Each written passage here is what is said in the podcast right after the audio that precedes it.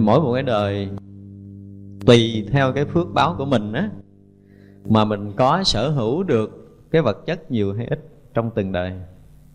Có khi á, chúng ta đã làm à, phước đức nhiều đời, nhiều kiếp, đời này nó trổ quả để chúng ta sanh ra có thể giàu có liền. Từ nhỏ tới lớn là chúng ta nằm trên đống vàng, hưởng cả đời cũng hết nhưng mà nếu đời này mà chúng ta biết hưởng mà không biết tạo thêm hết đời này phước tổn, rồi sao ăn mày trở lại? Có khi xài hết phước, hết mà nặng thêm nữa, bị nợ sâu nữa, có khi xuống cái cõi thấp hơn cõi người. Đó thì tùy cái phước báo mà chúng ta lên xuống trong các cõi. Cho nên cái đời nào mà chúng ta sở hữu được cái vật chất thì chúng ta nên tạm thời an phận ở cái đoạn đó dùm. Đừng có quá tham cầu. Có những người á thấy mình có cái khả năng, tức là về vật chất mình cũng có được chút chút rồi.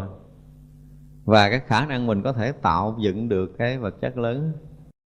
Nhưng mà không có lường được cái phước của mình tới đâu á. Mình có nhiều cái mộng tưởng lớn lao, có khi nó nó vượt quá cái tầm của mình.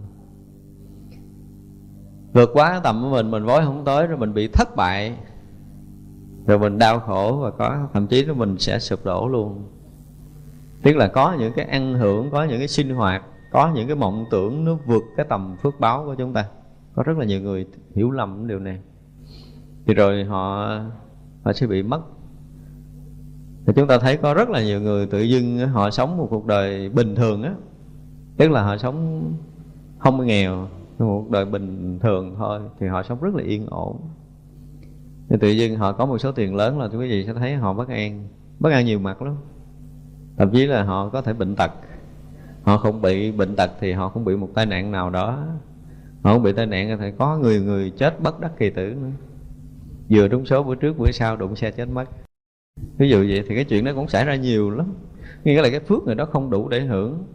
Có những người vừa tạo một đồng tiền rất là lớn nhưng mà không có kịp để xài. Người ta cứ nghĩ như vậy. Ờ, người chung quanh thì liếng tiếc cho rằng là nó cực khổ. Nhiều năm người người này không có kịp để xài cái số tiền đó nhưng mà xin thưa không phải, cái phước họ không có được xài tới đồng tiền này.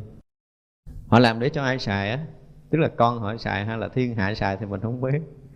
Nhưng mà có những người có thể tạo ra tiền nhưng mà họ không có cái phước để tạo đồng tiền, không có cái phước để xài đồng tiền đó.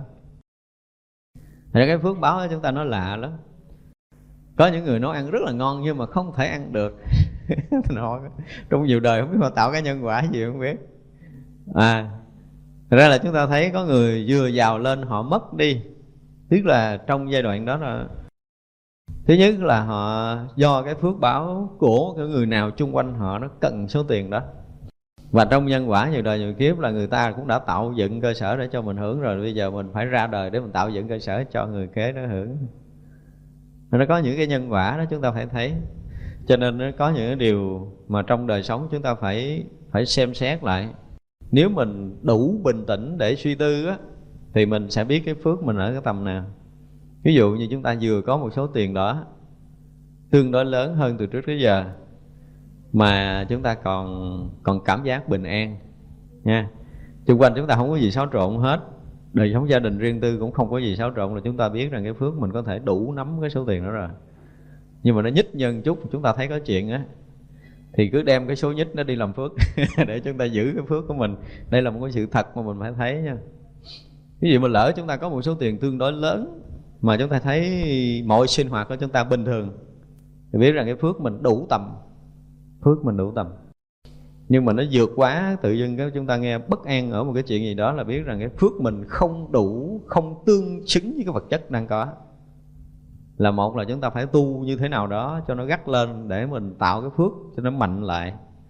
Thứ hai là chúng ta phải đi làm phước. Tức là phải phải chia sẻ cái phước báo chúng ta đang có để chúng ta cân bằng cái đời sống mình trở lại bằng cái phước hiện có của chính mình. Tương ưng với cái vật chất đang có thì chúng ta sẽ yên ổn. Đây là điều mà những người sống ở trong Phật pháp phải phải tự chiêm nghiệm lại cái phước của mình đó. chứ nếu không á chúng ta có những cái bất ngờ, chúng ta có được cái đồng tiền lớn. Nhưng mà bắt đầu đời sống vật chất, chung quanh xáo trộn, hạnh phúc gia đình xáo trộn, hoặc chúng ta bệnh tật, hoặc là xảy ra một cái chuyện gì đó mà khiến gia đình chúng ta bất an, thì biết rằng cái phước chúng ta không đủ để có thể nắm giữ cái vật chất này. Thì phải khéo khéo xoay trở làm sao để cho mình đủ phước. Tức là phải tu tốt, rồi phải tập làm phước để chúng ta bảo trì được cái vật chất đang có. Thật ra khi mọi người mà thấy biết đạo Phật từ cái lúc mà chúng ta chưa ngộ đạo, chưa có một chiều sâu của tâm linh thực sự, thì chúng ta cũng phải khéo cân nhắc cái phước báo để chúng ta dùng xài. Trong cái sinh hoạt mà ba cái việc mà chúng tôi thường hay nói, một là ăn, hai là mặc, thứ ba là ở. Ăn mặc ở là ba cái đều tiêu hao cái phước từng ngày, từng giờ. Nếu mình khéo thì mình sẽ sẽ không bị tổn phước trong ba việc ăn mặc ở để mình giữ vững mình trong đời sống này để mình có thể tiến hóa trong Phật pháp. Thì nó có những người trong giai đoạn đầu tu tập chúng ta thấy tu tốt lắm. Nhưng mà tu một thời gian bắt đầu nó thụt lùi bắt đầu nó hư đốn bắt đầu nó xa sút. Lý do là phước nó tổn phước tổn không giữ yên vị trí của mình. Chúng ta đang như vậy nhưng mà trong cái kinh tế làm ăn cái này cái kia kia nọ nó xoay trở nó, nó làm đảo lộn đời sống tâm linh vật chất hết. Rồi phước còn á mọi chuyện nó gần như là nó rất là bình thường nếu chúng ta ngang tầm. Ra ở đây, quý vị thấy á, nếu mà nói ở cái tầm phước báo của đức phật, ở trong một số bản kinh khác chúng tôi nói là trong kinh phật tạng á, trong kinh phật tạng đức phật nói là đức phật đã để lại trong cái cõi nhân gian này 500 bạch hào mà để cho tất cả những tăng ni cũng như phật tử mà tu theo đức phật. Nếu những vị xuất gia tu hành theo đạo phật thì trong đầu đừng có nghĩ tới cái chuyện kinh tế. Không bao giờ bị thiếu đói. Điều đó đức phật đã nói trong kinh rõ ràng. Và những người phật tử mà tu đúng theo pháp của đức phật thì cái phước báo cũng tăng trưởng để được hưởng những cái bạch hào đó. Mặc dù mình tu cái uh, tu phước thì chính cái phước báo đó mình hưởng nhưng mà những cái phần bạch hào đức phật để lại trong cái dòng chánh pháp đức phật á giá trị của mỗi bạch hào á bằng ba cái tam thiên đại thiên thế giới này. Thật ra là mấy ngàn năm nay chúng ta chưa xài được một bạch hào của đức phật đâu. Chưa. Cho nên những vị mà xuất gia cũng như cư sĩ tại gia mà chúng ta đã nương theo pháp đức phật á, tu tập thì chúng ta yên tâm một điều là chúng ta không bao giờ bị thiếu đói nếu chúng ta tu đúng pháp. Giống như trong ờ, bát quan trai giới thì đức phật có nói là nếu một người mà tu đúng bát quan trai giới một ngày một đêm nha 24 tiếng đồng hồ đàng hoàng, thì vậy là cái phước báo cho tới 6 triệu 780 mấy ngàn đời không bị thiếu đói. Một ngày đêm tu tập đúng bát quan trai giới thôi. Thì chúng ta thấy nó khủng khiếp như vậy từ cái đề tài để mà nhân duyên thọ bát quan trai cho chúng tôi có nói điều này. Cho nên nói khi mà những người đó tu tập như vậy, đối với cái phước báo của Đức Phật, nó lớn lớn mà Đức Phật để lại không biết bao nhiêu tỷ năm nữa mới hết cái số mà bạch hào Đức Phật để lại cho nhân gian. Thì ra, khi một người mà có phước báo đủ tương ưng với cái tâm thiên đại thiên thế giới này là phước rất lớn, tương đương với Đức Phật chứ không có vừa thì nhớ người đó cũng phải có cái trí tuệ tới mức độ nào mới có đủ cái phước báo ngang tầm này. Đó, thì vậy là mỗi người mà dám đem hết cả tâm thiên đại thiên thế giới là cái phước báo vô cùng lớn. Mà cái phước đó là cái phước gì? Hồi đầu bản kinh kim cang chúng ta đã nói tới cái gì rồi? Nói tới cái bố thí ba la mật rồi, đúng không? Bố thí ba la mật không có nghĩa là mình đem hết tiền hết của cải vật chất đang sở hữu mình đi cho người khác, cho nhà, cho cửa, cho xe cộ, cho hết đi nữa. Mình gọi là bố thí ba la mật là chúng ta đã sai lầm. Và có rất là nhiều người giảng cái kiểu đó. Giảng kiểu đó là coi chừng phá pháp thế gian ấy.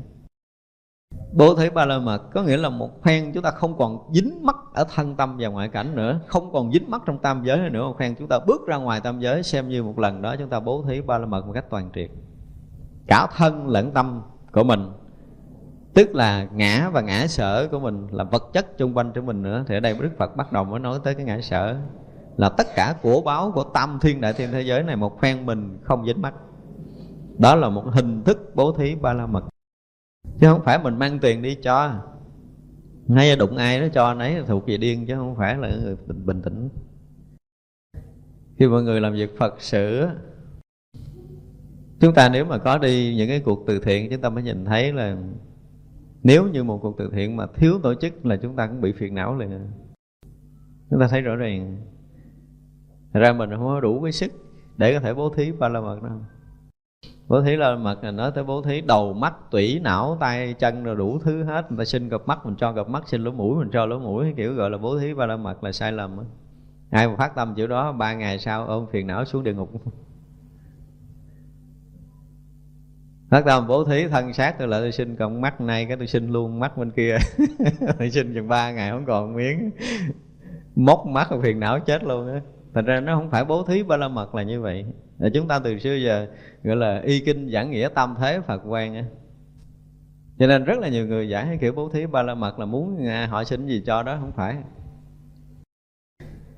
Một phen nếu như chúng ta không còn chấp nơi thân nữa là coi như sắc thân chúng ta bố thí ba la mật chúng ta không còn dướng mắt nơi tâm nữa là nơi tâm không còn bố thí ba la mật nữa còn không còn dướng mắt nữa là coi xem như chúng ta bố thí ba la mật tức là mắt tay mũi, lưỡi, thân của chúng ta khi tiếp xúc lục trần không còn dướng mắt và ngay phút giây đó là chúng ta bố thí ba la mật như vậy là cái chuyện có, chuyện không, chuyện còn, chuyện mất của thân tâm nó trở thành không với chính mình thì lúc đó gọi là bố thí ba la mật cho nên bố thí tất cả tam giới như thế này là cái phước báo lớn vô lượng vô biên. Vì sao? Vì không có cái gì để bố thí, cho nên tất cả đều là đều là không. Do mình thấy tam giới là không, cho nên vàng bạc châu báu của tam giới nó liền thành không. Nhưng mà muốn thấy tam giới nó thành không là trước mắt phải thấy thân tâm này là không. Thì đoạn trước là đức phật đã nói thân tâm không rồi. Thì đức phật muốn gạn lại coi chúng ta có thấy hết pháp giới này là không chưa? Tức là thân tâm mình thấy không rồi đó. Bây giờ pháp giới này là Ờ, đất đai cây rừng cỏ lá rồi thấy nó bình thường. Nhưng bây giờ nói tới vàng bạc châu báu của quý mà anh đang cất trong cái két sắt đó nó thành không chưa? Nếu mà mình tận cùng nơi tâm mình vẫn còn thấy là quý báu thì phải xem lại cái thấy trước của mình. Chúng ta chưa thấy sạch. Rồi ở đây á, đức phật lại nói là nói tới cái phần ờ, lìa sắc lìa tướng. Nghĩa là đức phật nói là có thể do đầy đủ sắc thân mà thấy như lai chăng? Tức là bây giờ đức phật hiện ra một cái thân sắc như vàng rồng đẹp đẽ như vậy đó, có phải do cái thân sắc đó mà thấy như lai không? Tức là một một người phật tử mà gặp đức phật, giống như ngày xưa là ngày tu bồ đề đang đối diện trước đức phật. Thì bây giờ đức phật hỏi ngày tu bồ đề là có phải do ông nhìn thấy ta mà gọi là thấy như lai chưa? Đức phật thường xưng với thính chúng là là như lai hoặc là thế tôn, nhưng mà trong bản kinh này đức phật dùng là như lai thì ngài tu bồ đề cũng khéo léo bạch thế tôn, như lai không nên đầy đủ sắc thân mà thấy. Vì cái sao? Vì như lai nói đầy đủ sắc thân, chẳng phải đầy đủ sắc thân, ấy gọi là sắc thân. Tức là bây giờ cái hình sắc đang thấy trước mặt. Giờ nói cái của cải vật chất bên ngoài, không thèm tính đi. Không tính. Bây giờ đức phật là một cái sắc thân rất là đẹp. Như vàng rồng như vậy, hiện trước mặt của ông ông thấy làm sao? Có phải do ta ngồi đây mà ông thấy ta không? Tức là ví dụ mình nhìn nguyên một người đó, nó hiện nguyên một cái thân xác trước mặt nó là có phải thấy người đó chưa? Với mình bình thường thì mình nói là thấy, đúng không? Tại vì không có mặt ổng rồi. Đâu ai đối diện nói chuyện với mình thì rõ ràng là có đức phật đối diện với người tu bồ đề. Nhưng đức phật muốn hỏi người tu bồ đề do cái thấy đạo của ông á, ta ngồi đối diện với ông là ông có thấy ta không có phải do cái thân tướng ta hiện trước mặt ông mà ta thấy, ông thấy ta không? Người tu bồ đề nó thưa, không không phải như vậy vì cái sao? Vì sắc thân đó, nó họ, sắc thân đầy đủ, nhưng mà không có cái gì gọi là đầy đủ. Một cái hiện tướng đó, nếu mà chúng ta thấy đó là tướng, đây là lý do, không phải là cái sắc thân đức phật nữa, mà tất cả những hình sắc đối diện với mình. Nếu ngay phút giây đó mà mình thấy có, là coi như là chúng ta đã rớt vô cái tầng sâu của của tâm thức. Nên là đức phật cũng nói là phải thấy, ngay thấy lìa sắc và lìa tướng đầu tiên là sắc thân của đức phật. Thì sắc thân của đức phật như vàng rồng. Trong kinh diễn tả sắc thân đức đức phật rất là đẹp như vàng rồng. Rồi ở dưới là cái tướng nữa có phải do đầy đủ 32 tướng tốt và 80 vẻ đẹp đó mà thấy ta hay không?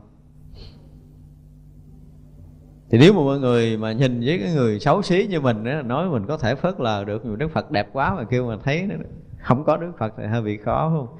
Cái thân ở một cái đời cuối cùng để được thành phật thì trang nghiêm và đẹp đẽ vô cùng. Như trong kinh thập thiện á, kinh thập thiện nói là các vị đại bồ tát thôi mà xuất hiện ở đâu á, thì cái hào quang đó nó che chắn cả các vị ở cõi trời rồi. Tức là các vị bơi cõi trời nếu bình thường thì chúng ta có thể nhìn thấy hình sắc của các vị đó. Nhưng mà các vị bồ tát xuất hiện rồi là chúng ta thấy các vị bồ tát không, mấy người cõi trời chúng ta không thấy nữa giống như ở cái hội chúng của ta ở đây nha. Ví dụ như chúng ta đang có mặt ở đây. Ở đây xuất hiện một người đầy đủ phước tướng là quý vị sẽ thấy mất tôi liền. Thấy mất liền mất liền tại chỗ nếu có một người đẹp. Mọi người mà phước báo trang nghiêm mà đường đường oai vệ bước vô đây rồi là tự nhiên tôi sẽ mất bóng. Quý vị sẽ hướng về nhìn cái người đó liền. Cái phước đó nó sẽ che. Mà phước báo và cái hào quang Đức Phật còn gấp ngàn lần các vị Bồ Tát nữa, cho nên che chắn khắp cả tâm thiên này. Nếu Đức Phật xuất hiện ở đâu, thì chỉ là cái hình bóng Đức Phật ở chung quanh bị hào quang Đức Phật che hết. Cho nên quý vị thấy ví dụ như chúng ta đi ra chợ thôi nha, hoặc là đi một cái đám đông nào đó, tự nhiên có một người phước báo rất là lớn và họ ăn mặc đẹp á, bao nhiêu ánh mắt bắt đầu quay lại nhìn người đó. Chung quanh ta không thèm để ý, chỉ nhìn có người đó thôi à. À thì đó gọi là cái hào quang họ che được mấy người kia mặc dù mình nhìn thấy hình tướng người kia cũng thấy người này, nhưng mà thật sự lúc đó là cái phước người kia đã trùm hết tất cả những người đang có mặt ở đó. Cho nên chúng ta chỉ hướng nhìn người đó thôi. Thì chính cái cái phước báo của Đức Phật khi mà xuất hiện trước hội chúng á, thì lúc đó là chư thiên hoặc là các đại bồ tát là mất hết rồi, mới còn hiện cái hình bóng Đức Phật với đầy đủ hào quang. Và hào quang đó nó che khắp mười phương thế giới rõ ràng. Thế mà ở đây Đức Phật là nói tu Bồ Đề á là có phải ông do ông thấy cái sắc tướng đó mà thấy Như Lai không? Thì bây giờ ngài tu Bồ Đề phải phải nói bằng cái thấy biết của mình. Tức là quý vị thấy cái đoạn kinh kim cang trước như cái bài trước mình nói đoạn kinh kim cang trước thì đức phật cũng um, thể hiện cái uh, đạo lý rồi thì ngài tu bồ đề mới hỏi là một người thiện nam tử một thiện, thiện nữ nhân khi phát tâm vô thượng chánh đẳng chánh giác thì làm thế nào hàng phục tâm và làm thế nào an trụ tâm đúng không? Thì đức phật đã giảng dạy một đoạn cho tới kết thúc ngày tôi bồ đề ngộ rồi. Thì qua đoạn 2 là đoạn này. Thì ngài tôi bồ đề cũng lặp lại câu hỏi đó. Và đức phật cũng trả lời tương ưng như vậy. Thì lúc đầu là dạy cho mọi người mà mới phát tâm thôi. Thì là đức phật dạy cái cách để hàng phục và ăn trụ. Thì qua đoạn 2 này là cái đoạn mà người ta đã biết cái cách để hàng phục và ăn trụ rồi tức là đã vượt một cái tầng, xem như một người đã tạm ngộ tạm ngộ hoàn toàn. Thì bây giờ đây là cái đoạn mà gạn lọc hết tất cả những cái cù cặn thấy biết của mình trong tâm thức. Mình bây giờ á, cái xấu mình nhìn có thể mình lớn lớn qua được, có thể bỏ qua được. Và cái gì nó cũ, cái gì nó xấu, cái gì nó dở, cái gì nó không có đụng chạm tới mình, sâu nặng cái chuyện bỏ qua dễ dàng nhưng mà có những cái tác động rất sâu trong tâm thức của chúng ta là rất là khó bỏ. Thì vậy là mình cũng thừa biết là tu ba đại a tăng thì kiếp, cái đời cuối để thành phật thì sắc tướng đẹp lắm. Không có vừa. Đó là một sắc thân rất là quý. Mà đó là cái phước báo kết tụ hàng ba đại a căn tăng kỳ kiếp lần thì cái thân tướng đức phật đẹp lắm. Lúc đó là một cái thân quý giá như vàng rồng. Nhưng mà nếu một người thấy đạo, thì bây giờ có phải là do cái sắc đó mà thấy được hay không? Đức Phật hỏi Ngài Tu Bồ Đề như vậy, Thì Ngài Tu Bồ Đề cũng vẫn trả lời Đức Phật là Không phải do 32 tướng tốt mà thấy được Như Lai. Ngài khẳng định cái cái hiểu biết chính chắn của mình Trước Đức Phật. Tức là thấy Như Lai không phải là thấy thân tướng này. Thấy Như Lai vì do thân tướng này không phải là thân tướng, Cho nên đó mới thật là thân tướng. Nếu mà thấy cái mà hiện trước mặt mình những cái hình bóng mà hiện trước mặt mình Những cái thân sức tướng mà hiện trước mặt mình Nếu mình thấy đó là thật thì mình sẽ không thấy được như lai. Đó, cho nên mình thấy cái thân tướng nó chỉ là cái thân tướng như vậy. Do mình đứng cái vị trí mà không ngã không pháp á đứng ở vị trí không ngã không pháp thì tất cả mọi duyên cảnh đều là đều là không. Nếu chúng ta có một phen đứng ở vị trí không ngã thì đối diện chúng ta là pháp liền thành không thì ngã pháp thành không á, thì chúng ta mới có thể thấy được đến cái cái không của pháp giới này, không ngăn ngại còn nếu không là chúng ta thấy pháp giới có ngăn ngại với mình. Thấy, có vàng bạc châu báu, tức là thấy có vật chất. Mà trong tâm mình thấy có một chút có vật chất, tức là vẫn còn ngăn ngại như ngài hoàng bá nói là có thì có tự mãi may, không thì cả thế gian này đều không. Chỉ cần mình thấy có một cái sợi tóc là thật thôi thì nó sẽ thật hết tam giới này liền. Còn đầu cộng đông mà chúng ta thấy nó không thật, thì cả cái pháp giới này liền thành không. Cho nên đức phật đầu tiên phải nói những cái quý báu, tức là muốn nói tới cái sắc tướng của tam giới, cái pháp giới này. Đồng thời nói tới cái sắc tướng mà quý nhất. Nói về tam giới này thì không ai quý bằng cái thân đức phật. Nhưng mà phải thấy cái thân đó là không phải nữa thì vậy là lìa sắc và lìa tướng. Và pháp giới này chúng ta cũng phải lìa thì một hành giả mà đối với pháp giới này không vướng mắt đối với sắc tân đẹp của đức phật không vướng mắt thì vậy là chúng ta có một cái nhìn dung thông tự tại với chính chính bản thân mình. Mình phải có một cái nhìn dung thông tự tại đó, chứ không phải là ngộ tánh để thấy cái lý không rồi là buông ra thì cái gì nó cũng thành có, trở lại là không được. Thấy là phải tan luôn cả cái tâm giới này. Những hình thắc quý báu chúng ta phải tan biến luôn nữa thì mới làm một cái thấy đúng khi cái thấy như thật như thật pháp khi thấy như như thấy như lai tức là người đã tiếp nhận được cái như như rồi á, thì không có cái gì đối với họ, không phải là như. Mà khi đã thấy như rồi thì không phải có và không phải không. Cái như thì nó không phải có và không phải không không phải hình sắc và không phải không hình sắc, nhưng mà nó đang như đang như. Nếu chúng ta hiểu cái chữ như được chúng ta đang ở vị trí như thì mắt tay mũi lưỡi chúng ta khi tiếp duyên nó liền thành như thì dù cái duyên đó là cái gì, vàng bạc châu báu nó cũng là như, cái như như vậy. Chúng ta đang như vậy để mà thấy, đang như vậy để mà nghe, đang như vậy để mà ngửi, đang như vậy để mà nếm. Thì cái đó nó liền thành như với chính mình. Mặc dù cái đó là cái gì, nhưng mà đang tiếp xúc với chúng ta, vì chúng ta đang như, cho nên tất cả mọi cái đều là như. Thì giờ thấy như vậy á, không phải là thấy thấy quyển nữa, không phải là thấy giả, không phải là thấy không không phải là thấy có, mà là cái thấy như thì vậy là cả tam giới này với cái nhìn như của đức phật. Đức phật muốn rạng lại ngài tu bồ đề có từ trước. Giờ ông hiểu đạo lý ông thấy pháp giới này như thế nào? Nếu mà ông hiểu rồi thì cả pháp giới này đều không bị ngăn trở đối với ông. Và ông hiểu được sắc tướng nó là như rồi á, thì cái sắc tướng như lai với ông không còn ngăn trở nữa. Còn nếu không là ông sẽ thấy có thật một chút xíu nào đó về thân tướng của như lai. Ông thấy có thật chút xíu nào đó về pháp giới này thì ông liền bị ngăn ngại. Như vậy là ngài tu bồ đề đã đã thông được cái ý này, hiểu được cái phật đạo rồi, tức là ngài sống được phật đạo rồi, cho nên đức phật đem pháp giới ra để hỏi, đem cái thân tướng của đức phật ra để hỏi, thì ngài tu bồ đề đều trả lời thông. Bây giờ đức phật lại nói tiếp một cái điều nữa, không năng thuyết và không sở thuyết. Này tu bồ đề, ông chớ bảo như lai khởi nghĩ như thế này, ta sẽ có nói pháp chớ khởi cái nghĩ ấy, vì có sao? Nếu ngươi nói như lai có nói pháp, tức là phỉ bán phật, không thể hiểu nghĩa ta nói. Này tu bồ đề, nói pháp đó không có pháp có thể nói, ấy gọi là nói pháp. Khi ấy ngài hội mạng tu bồ đề bạch phật rằng, bạch thế tôn, vả lại có chúng sanh ở đời vị lai?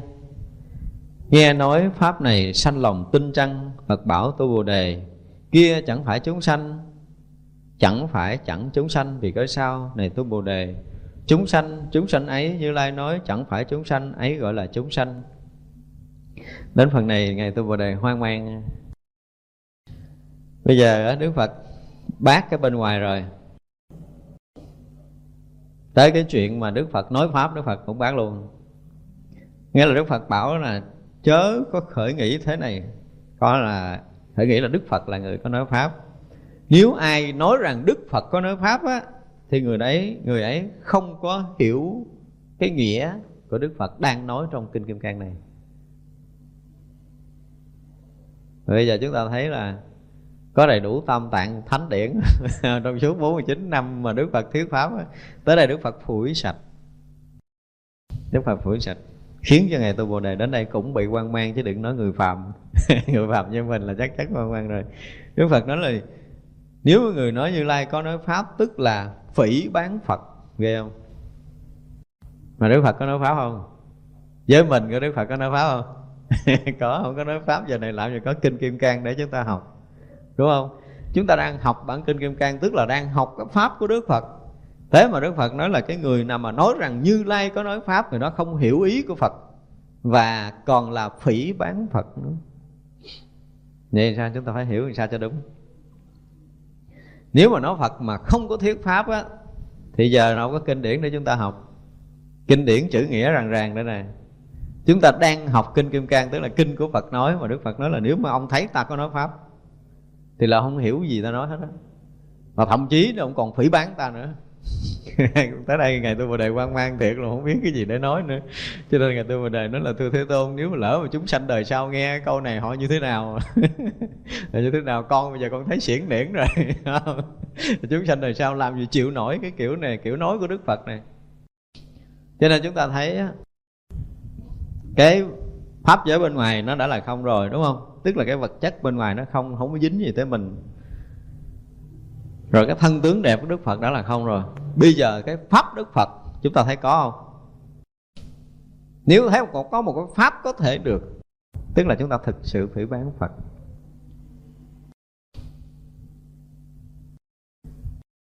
Chúng ta nếu có một cái pháp để cho mình phải hiểu, để cho mình phải tiếp nhận, để cho mình phải học hỏi, tức là chúng ta đang ở đâu? Đang ở dưới tầng tâm thức, chứ không phải là cái người thấy cái pháp như thấy cái pháp như thì cái gì nó cũng liền thành như ngay tại đó là ngay cả pháp đức phật nó cũng là như. Mà đã là như thì không trước, không sau. Trước đây một sát na, đức phật không hề nói câu nào. Và ngay sát na, đức phật đang nói nó hiện thành như và sau đó một sát na nó liền thành như nữa. Thì chỗ nào gọi là pháp? Chỗ nào gọi là pháp? Nếu trong đầu chúng ta còn có một khoảng không gian và thời gian thì chỗ đó nó liền thành ngôn ngữ thiền lành pháp.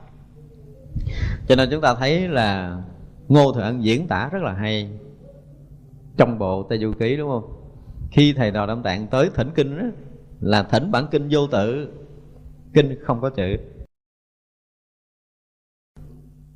Thì khi hành giả đã tới cái đỉnh điểm không chữ rồi đã chấp nhận được cái đó rồi trên đường đi về thì di lặc bồ tát mới hiện ra quá thành con quạ hiện ra mổ rớt cái vỏ kinh sách rớt xuống hết. Lật ừ, rớt xuống sông tới hồi đem lên phơi là không có chữ nào. Cứ nói là ca diếp với a nan gạt mình. Thấy chưa? Cho nên đó là, là, là cho mình thỉnh kinh không có chữ. Nhưng mà di lặc là cái gì? Sau này á chúng ta có học ừ, về duy thức á. Di lặc đại diện có cái thức phân biệt. Tức là thức thứ sáu cái lúc mà đã nhập trong cái cái như lai rồi tức là gặp đức phật đã trở về tới thiên trúc rồi tức là gặp như lai rồi thì lúc đó không cần chữ nghĩa thấy chưa? Lúc đó không cần chữ nghĩa đâu. Tức là nhận được cái kinh vô tự đó mới thật là chân kinh. Nhận được cái kinh chân thật đó rồi. Nhưng mà khi cái thức phân biệt là đòi hỏi phải có cái gì đó tức là phải có chữ nghĩa đúng không? Cho nên á, đã bắt đầu có chữ nghĩa rồi là bắt đầu phải tốn tiền.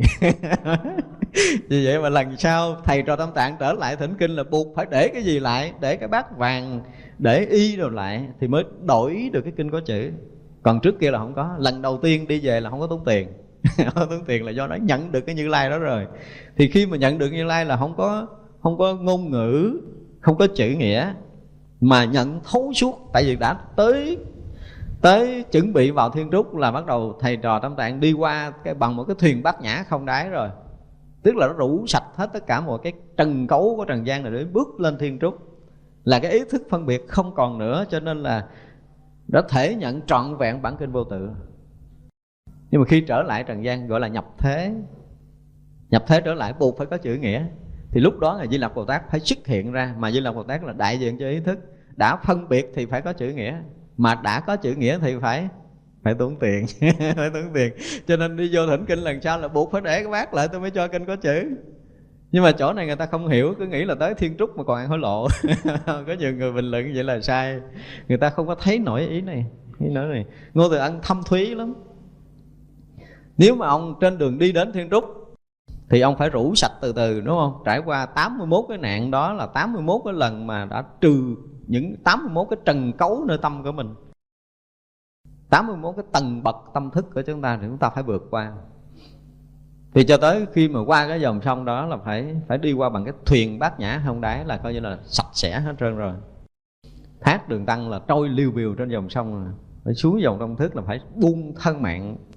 Bây giờ sát đường tăng nó xuống đó cũng không cần mới được, mới qua bên kia. Thì vậy là khi qua bên kia là ở trong cảnh giới không.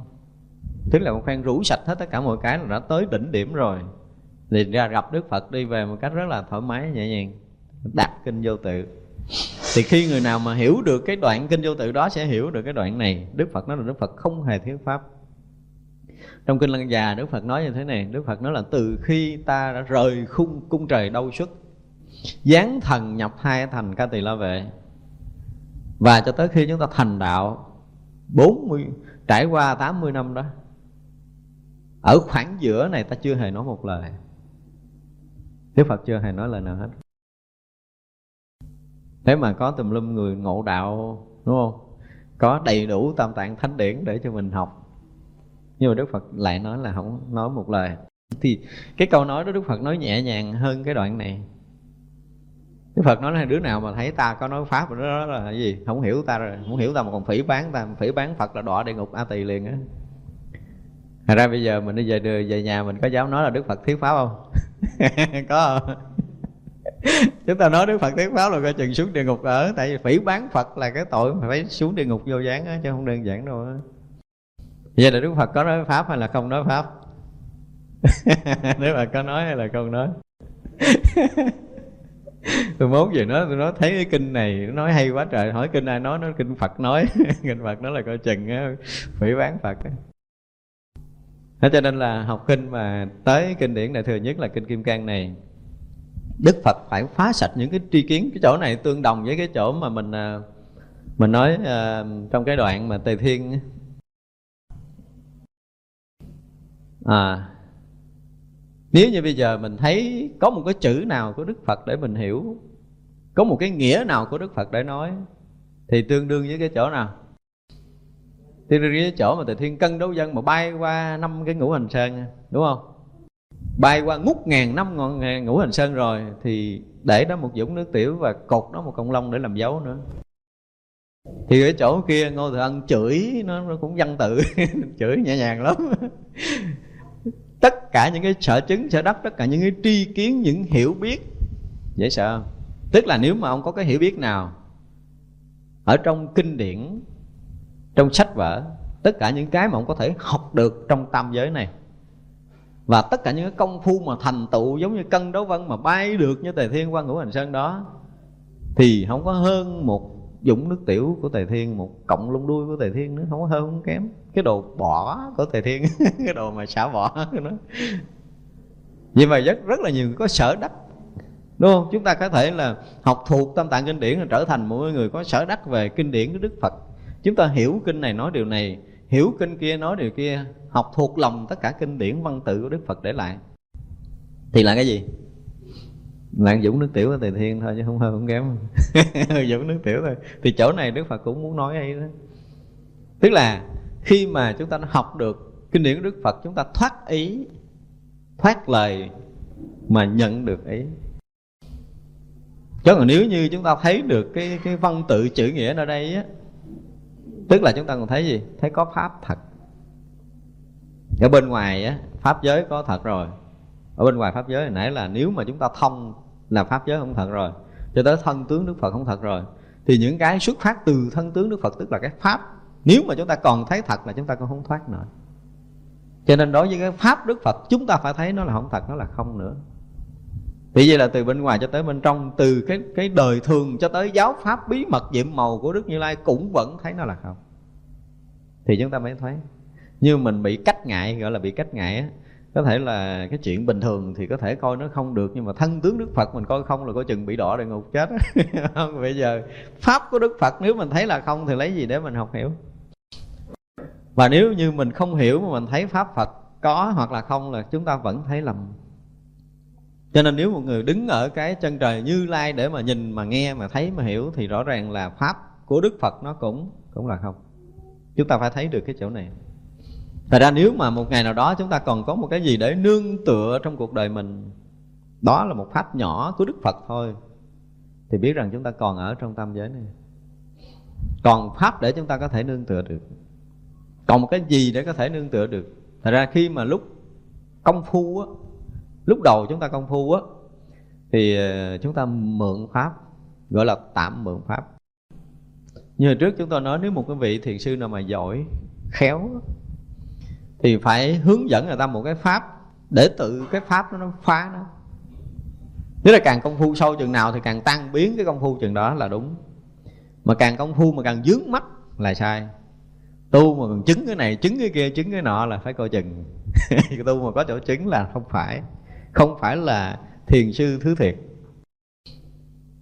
Thiền thi thứ thiệt mới đầu thì gần như là có cái pháp Tạm mượn pháp thôi, Thực sự không có cái pháp để chúng ta có thể tu. Người ta có thể phương tiện nào đó giống như là một cái lá vàng mà dụ con nít ở trong kinh đức phật nói như vậy. Tạm mượn phương tiện để dụ thôi. Để cho con nít đỡ khóc thôi, chứ thật sự đó không phải là kẹo bánh gì cả. Thì chúng ta là những đứa trẻ đang khóc trong, đang lăn lộn khóc ở trong tam giới này, đúng không? Thì đức phật dùng một cái lời pháp, hai lời pháp nào đó để tạm phương tiện cho chúng ta thấy đường đi nói về. Chứ đừng có thấy pháp đó là thật. Nhưng mà rất là nhiều người học pháp đức phật rồi thấy nó là thật. Thật ra đến cái tầng này là đã đến cái tầng cao tâm linh rồi. Đối với Kinh Kim Cang mà đến tầng này gọi là cái tầng cao thật sự. Mà với cái người thường như chúng ta mà gắng hiểu đến cái tầng cao này là một điều phải nói là căn cơ thực sự Một thử thách lớn của chính mình. Nhưng mà chúng ta hiểu và thông cảm được cái pháp này là không thật đó là chúng ta thuộc cái dạng căn cơ đó, chứ không phải là người thường không phải là người phàm nữa. Nhưng mà ở chỗ này nó giống như là con dao tám lưỡi chứ không phải là con dao hai lưỡi lơ mơ nó có thể cắt đứt chúng ta ở tám phía lần chứ không phải hai phía nữa đâu.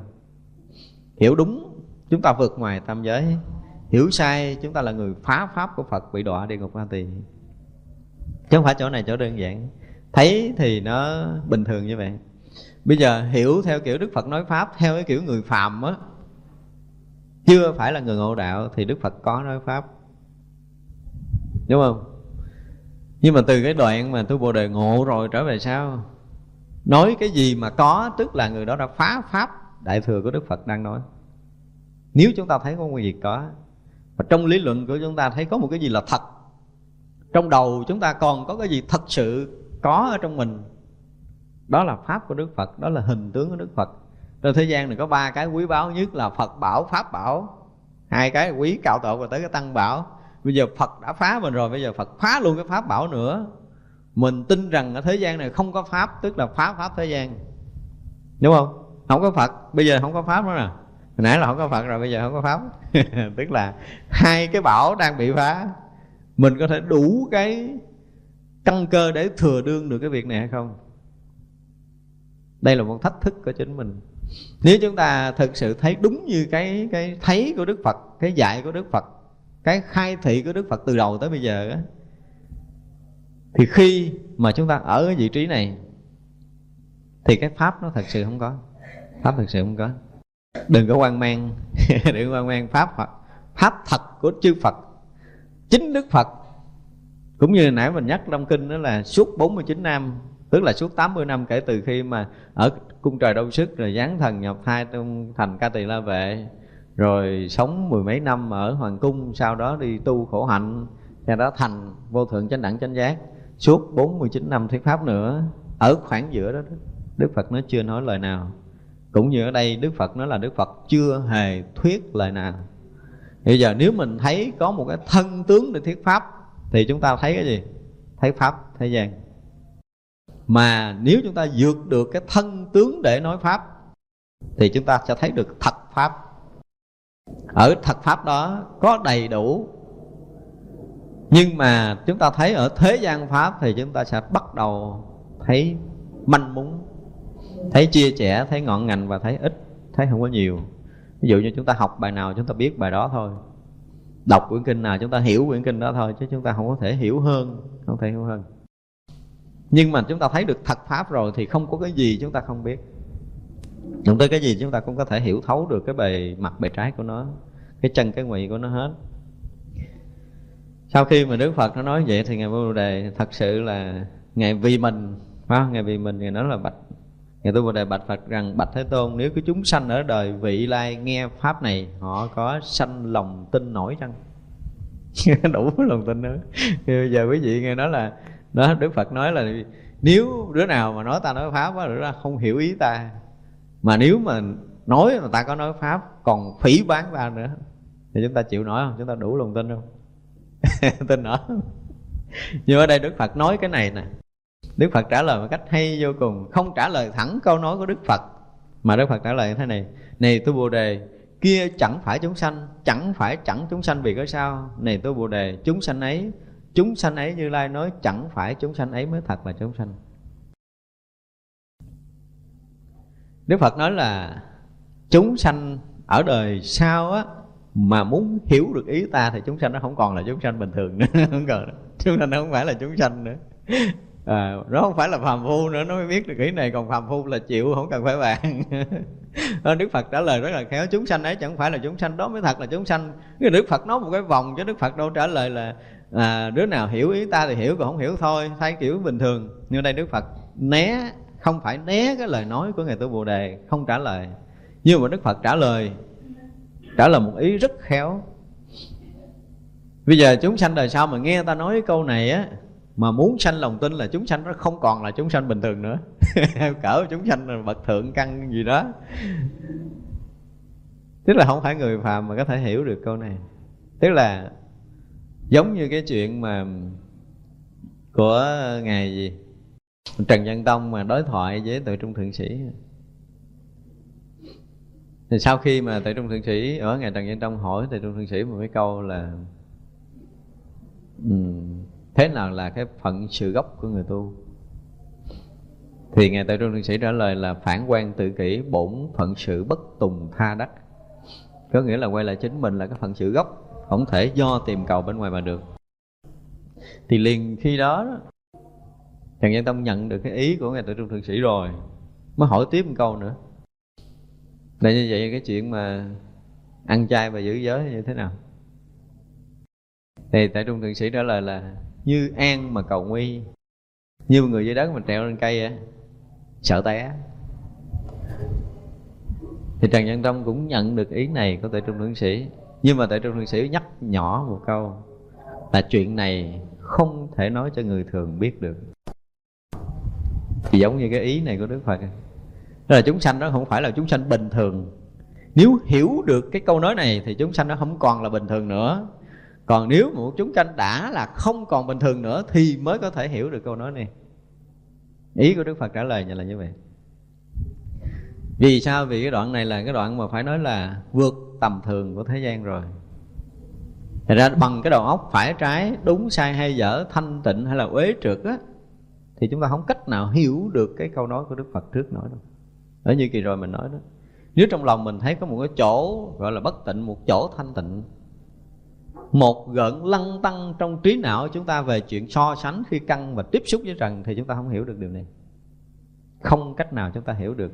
Cho nên đức phật mới trả lời là kia chẳng phải chúng sanh chẳng phải chẳng chúng sanh. Cái cái cái, cái chúng sanh mà ngươi nói đó, đó chúng sanh đời sau mà ngươi nói đó, đó chúng sanh đó chẳng phải chúng sanh mà chẳng phải chẳng chúng sanh. Đó mới thật là chúng sanh và chúng sanh đó mới có thể tương tầm với cái chỗ ta nói chứ còn hiểu thì dùng cái đầu thì chúng ta không hiểu nổi đâu. Với đạo thiền nó cũng vậy. Thực sự các câu nói của thiền sư mỗi người bình thường có thể hiểu suy luận và bình luận thế này thế kia nó là một cái kiểu phàm trần. Và đem những cái câu nói làm mất giá đi. Nhưng mà một người mà tương ưng đó, đó họ có thể thông cảm. Chúng ta dùng từ thông cảm chứ chứ dùng cái từ hiểu nhau thì nó theo cái kiểu hiểu của thế gian nữa. Tức là phải có cái tầm mức ngang đó để tương ưng cho nên ở đây đức phật nói là chúng sanh đó chẳng phải chúng sanh, chẳng phải chẳng chúng sanh. Đó mới thật là chúng sanh. Thì khi một người mà chẳng phải chúng sanh, chẳng phải chẳng chúng sanh đó đó, họ mới có thể hiểu câu nói hồi nãy là đức phật nói rõ ràng đúng không? Nếu là chúng sanh đó thì sẽ hiểu. Và đức phật cần người này hơn. Đức phật cần người này hơn.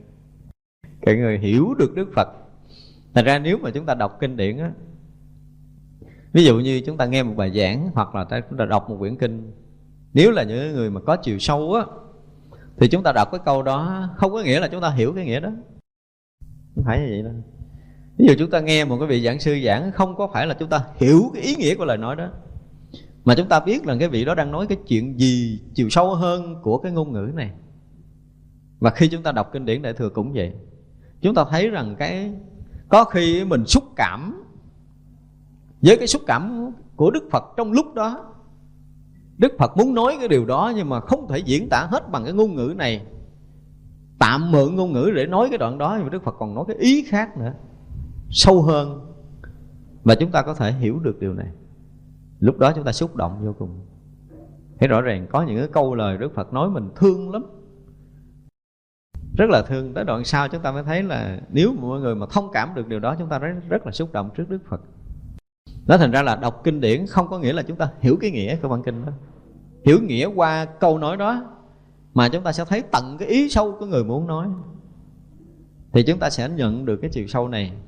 Thật ra một cái loại chúng sanh mà không phải chúng sanh kia kìa Không phải chúng sanh bình thường đó đó Thì hy vọng là biết được chút phần. Hiểu được câu nói này, thông cảm được, không quan mang, không điên cuồng. Còn một người bình thường có thể thắc mắc. Và mấy người ngoại đạo họ cũng có thể đem cái này ra họ bắt bẻ mình.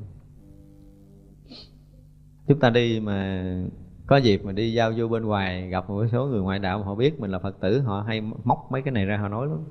Nếu chúng ta không có hiểu hoặc không đủ sức để đả thông thì chúng ta sẽ bị họ bắt bẻ. Nói Phật của ông nói là nói 49 năm nói Pháp bây giờ không có đầy đủ tam tạng thánh điển á. Tại sao ông Phật nói là tao không có nói lời nào là sao à? Ý gì? Ý gì? ý là ý gì? Chẳng thể ông Phật cũng nói dốt sao? Nói Pháp đã giờ từ chối nói là tao không có nói lời nào hết Rồi là tới đây là nói nếu mà thấy tao nói Pháp là phỉ bán ta Thì bây giờ là họ hỏi mình bắt bẻ mình câu thế này nè nói chị là phật tử đúng không bây giờ chị có tam bảo có phật có pháp có tăng đúng không pháp là tất cả những lời đức phật nói đúng không đúng quá rồi gì nữa bây giờ phật có nói pháp không cái mình đương nhiên là nó có có có có pháp chứ, có tam tạng thánh điển, tức là có giáo pháp đức phật, tức là đức phật có thuyết pháp chứ.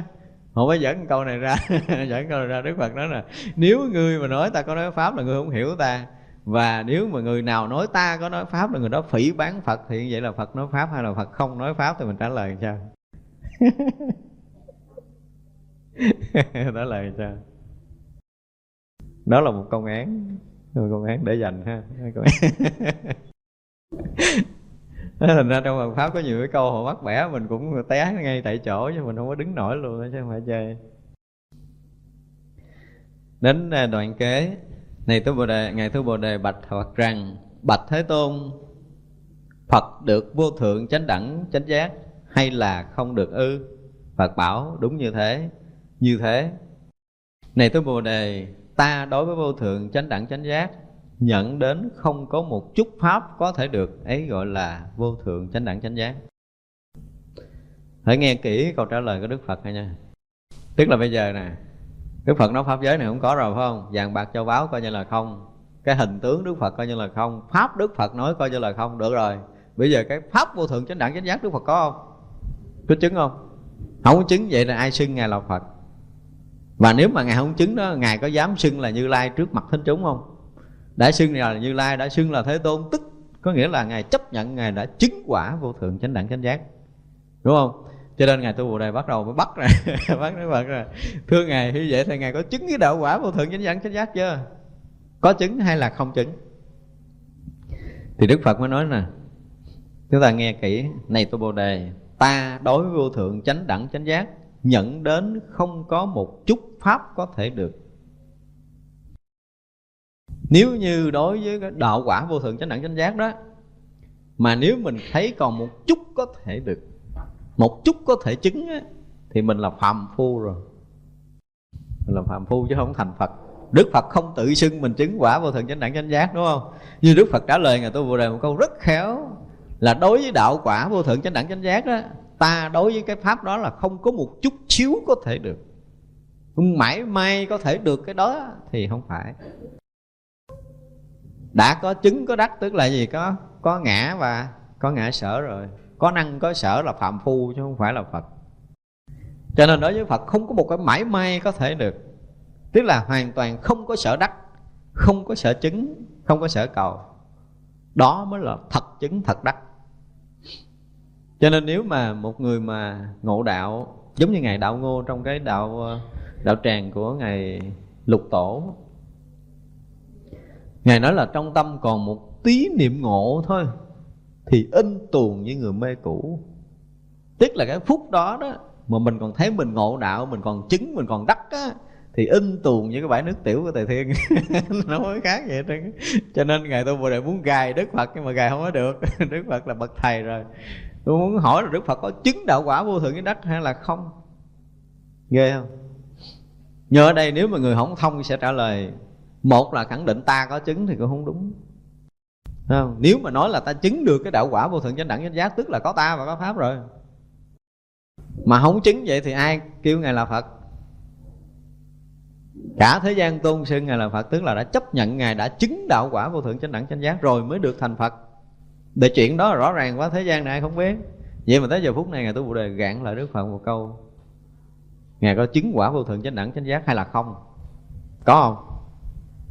Thì đức phật trả lời rất khéo là đối với đạo quả vô thượng chánh đẳng, chánh giác, ta không có một chút pháp có thể được. Có thể được tí siêu thôi, ta cũng không có. Đó mới gọi là chứng quả vô thượng chánh đẳng, chánh giác. Ghê không? Thật ra trong Phật pháp có những cái câu hỏi mà nếu mà một người phàm thì chắc chắn chỗ này bị đứng. Người bình thường thì hỏi là dính liền bây giờ mình nói trời nói đất là mình chứng được cái gì? Ví dụ gì đó. Thì đức phật đã bác. Hết rồi đó.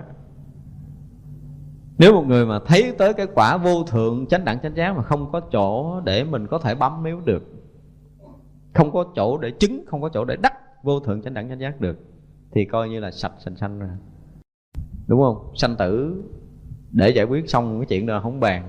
Nhưng bây giờ niết bàn, mà niết bàn phải bình thường, mà niết bàn của phật, cái quả vị của đức phật đã được phủi sạch là hết chỗ.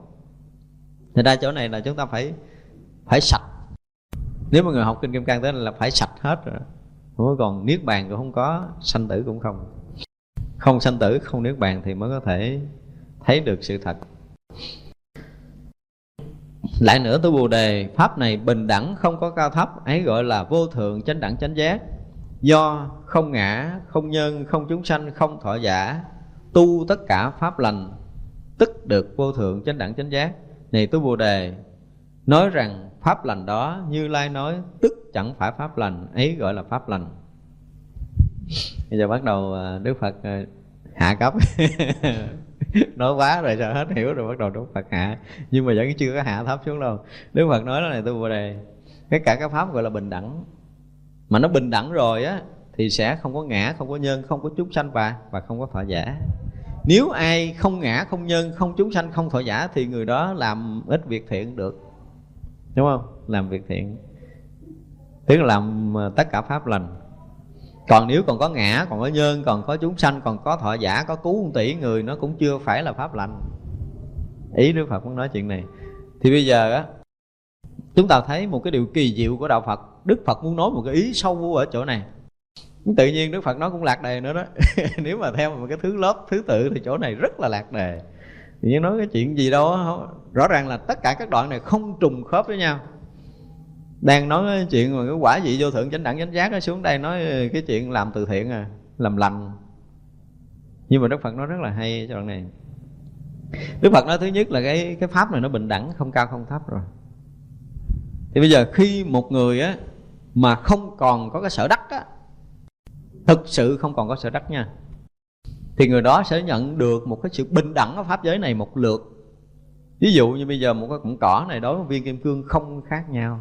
Khi rớt vào cảnh giới đó, không khác, không có nghĩa là cái giá trị của thế gian không có nha.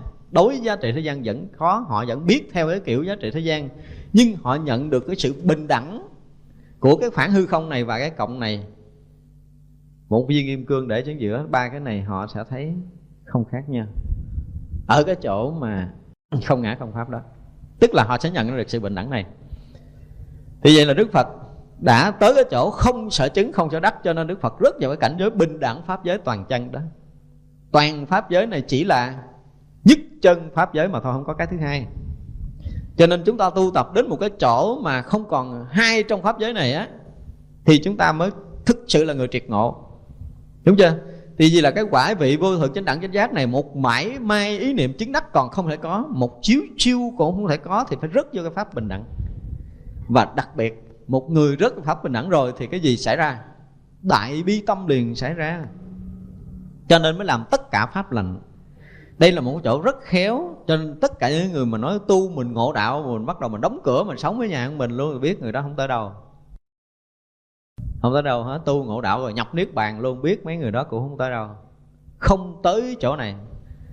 Vì tất cả những người đã thoát ra cái dòng lẫn quẩn của trần gian đã chứng đắc đạo quả rồi, cái chuyện đầu tiên là đại bi tâm xuất hiện. Đây là điều đặc biệt ở trong phật đạo mà chúng ta phải thấy, mà đức phật nói rất khéo đoạn này. Phật nói chuyện bình thường, đây là cái pháp mà bình đẳng, không có cao thấp, gọi là vô thượng chánh đẳng chánh giác cái chỗ mà Đức Phật không sở chứng, không sở đắc đó gọi là vô thượng chánh đẳng chánh giác rồi, nhưng mà nó hết sức bình đẳng. Chỗ đó không có ngã, không có nhân, không có chúng sanh, không có thọ giả mà tu tất cả pháp lành tuyệt vời. Đây mới là đạo Phật chánh thống. Thành ra, trong thời gian trước có một cái vị hòa thượng viết một cái ờ, cái quyển vô niệm viên thông, hòa thượng minh thiền, mà chúng tôi rất là quý hòa thượng đó thì đầu cái bản vô niệm viên thông yếu quyết á chúng tôi nói tôi sẽ giảng cái bản này nhưng mà chưa có duyên.